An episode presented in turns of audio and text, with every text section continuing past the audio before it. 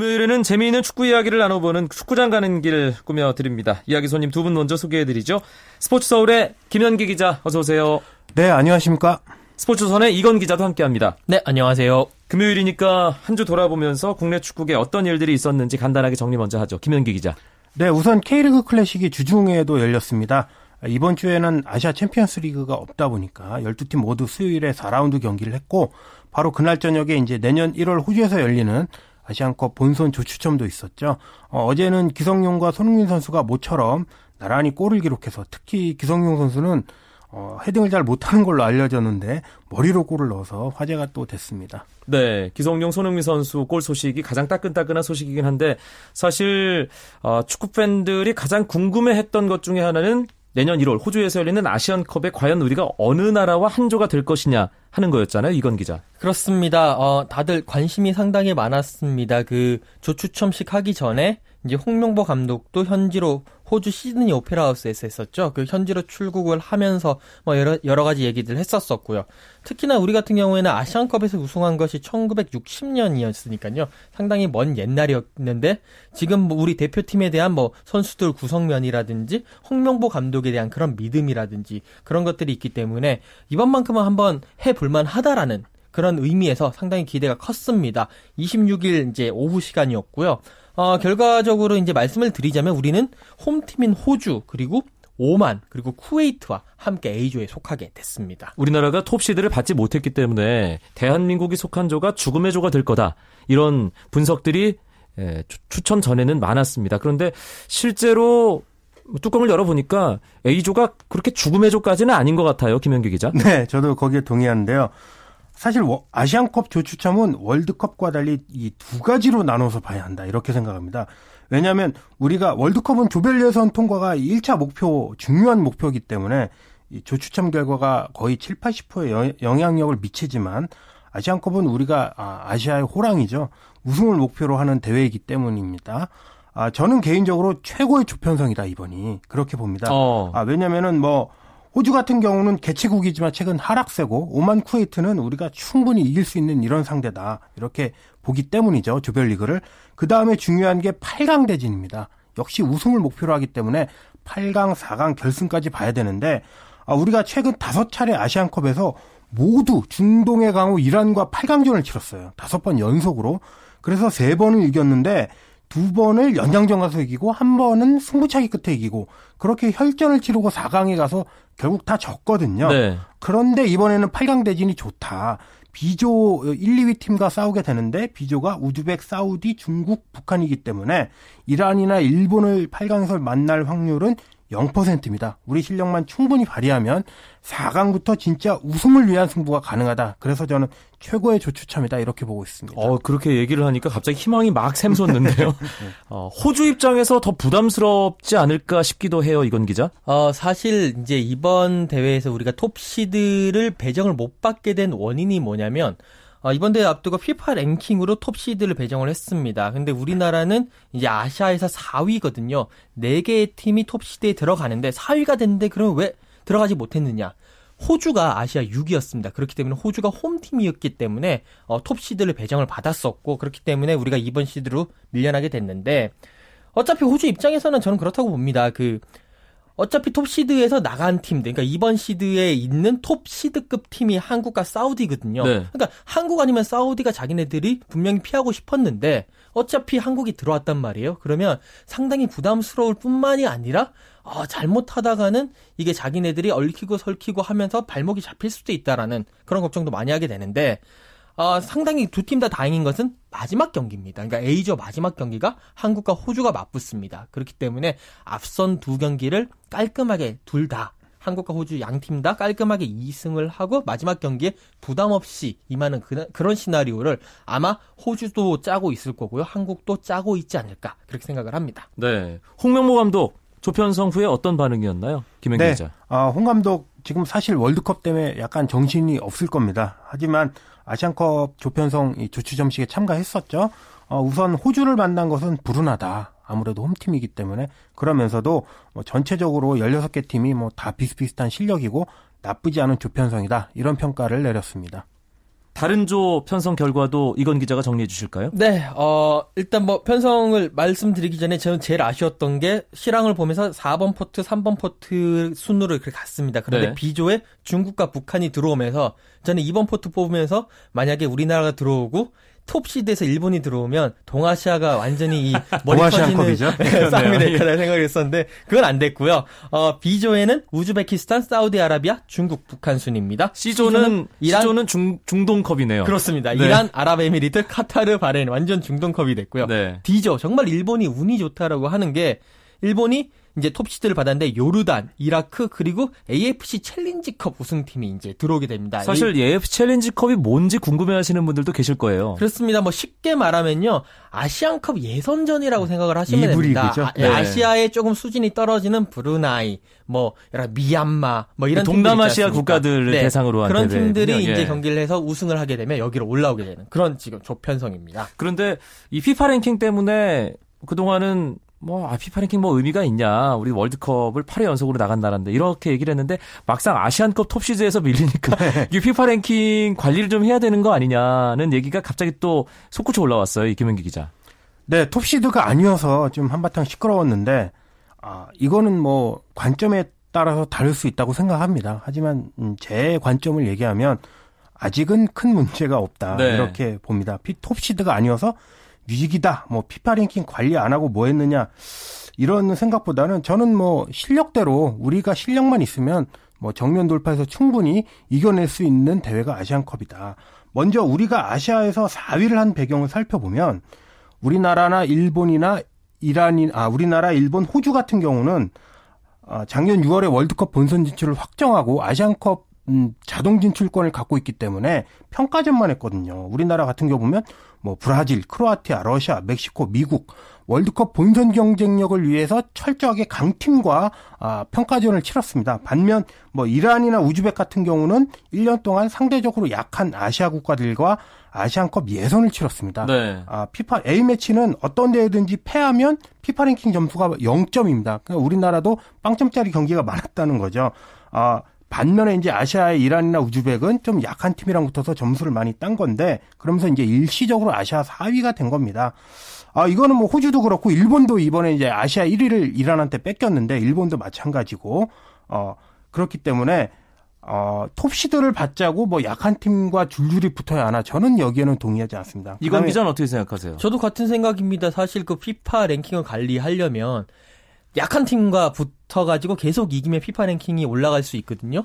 근데 지금 우리나라 같은 경우에는 월드컵을 바라보고 있고 또 뭐 올림픽이라든지 여러 가지 큰 대회를 바라보면서 A 대표팀 자체의 경기력을 높이는 게 가장 우선순위인데 그 피파 랭킹 그 숫자를 올리겠다고 뭐 예를 들어서 뭐 저쪽 동남아에 있는 나라들 뭐 그런 나라들 데리고 와서 경기를 해봤자 아무런 도움도 안 되고요. 음. 그 시간에 차라리 강팀과 붙어서 깨지더라도 이렇게 지더라도 강팀과 붙어서 경험치를 쌓는 게 낫다고 저는 생각을 합니다. 네, 내년 1월 호주에서 아시안컵 아, 치러지는데 2011년 카타르 아시안컵을 참 재밌게 봤어요 축구 팬들이 그렇기 때문에 이 아시안컵이라는 대회의 의미를 우리가 그때 다시 한번 깨달았다는 이런 생각도 드는데 어떻습니까? 그동안 참 인연이 없었잖아요 아시안컵과 김현기 기자. 네, 이 아시안컵이 아시아의 최고팀을 가리는 대회인데 우리나라에서는 약간 대접을 받지 못했던 것도 사실이에요. 하나 예를 들면은 1992년에 일본에서 이 본선 대회가 있었는데 아, 그 본선을 가기 위한 예선에서 어, 우리나라가 실업 선발을 내보냈다가 태국한테 깨져가지고 본선 자체에 올라가지 못한 적이 있었습니다. 네. 예, 그 다음에 이제 다섯 번 어, 계속 본선에 나왔는데 아까 말했던 것처럼 이란하고 8강에서 붙으면서 이 혈전 때문에 뭐 8강에서 떨어지거나 아니면 8강에 올라가도 4강에서 지거나 그래서 결승을 또 한 번도 못 올랐거든요. 하지만 이제는 아시안컵이 아시아의 최고 자리 또 뭐 월드컵 한 해 전에 열리는 어, 피파 컴페더레이션스컵 출전 자격을 아시아의 한 국가 한 나라만 출전하는데 이런 출전 자격을 부여하는 대회로 많이 위상이 올라갔기 때문에 이번에는 한번 우리도 신경 써보자 그런 생각이 듭니다. 네, 무엇보다 이 월드컵 직전에 있는 컨페더레이션스컵 그렇죠. 출전 예, 그 월드컵 1년 전에 그 경험을 위해서라도 내년 호주 아시안컵 아시안컵은 좀 아, 우승하는 모습을 봤으면 좋겠다. 예, 이런 바람을 가져봅니다. 재미있는 국내 축구 이야기 축구장 가는 길로 금요일 밤 스포츠 스포츠 꾸며드리고 있습니다. 스포츠 서울의 김현기 기자, 스포츠조선의 이건 기자와 함께하고 있습니다.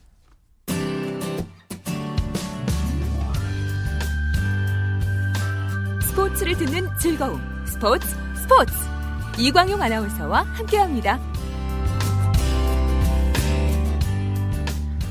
앞서 아시안컵 이야기를 나눠봤고요. 이번엔 K리그 클래식 이야기로 넘어갑니다. 4라운드까지 치렀는데요. 순위표 상단에 눈에 확 들어오는 한 팀이 있습니다. 누가 얘기해 주실래요? 이건 기자. 어, 일단 순위표부터 말씀을 드릴게요. 네. 어, 1위부터 4, 그러니까 1위부터 이제 지금 딱 보면 비수도권 팀들이 상당히 대약진을 펼치고 있다는 특징이 있고요. 네. 그 질문하신 것 중에는 이제 전남이 아마 들어가게 되는데 울산과 전남이 각각 승점 9점으로 울산이 1위, 전남이 2위를 달리고 있습니다. 그리고 전북과 부산이 승점 7점으로 3위, 4위를 달리고 있고요. 포항, 제주, 경남이 승점 6점인데 이제 그 밑에를 달리고 있고 상주까지가 이제 비수도권 팀들이 어, 점령을 하고 있고 그 밑에 수도권 팀들이죠. 성남, 서울, 수원, 인천이 꼴찌에서 4, 1, 2, 3, 4등을 달리고 있는 어, 지금 그런 살짝 뭐 수도권과 비수도권의 그런 어, 판이 갈리고 있다. 약간 뭐 이런 지금 분위기라고 볼 수가 있겠습니다. 사실 지난. 주말 경기 결과까지만 해도 순위표가 이렇진 않았는데 주중 4라운드였죠? 26일. 네. 엄청난 경기들이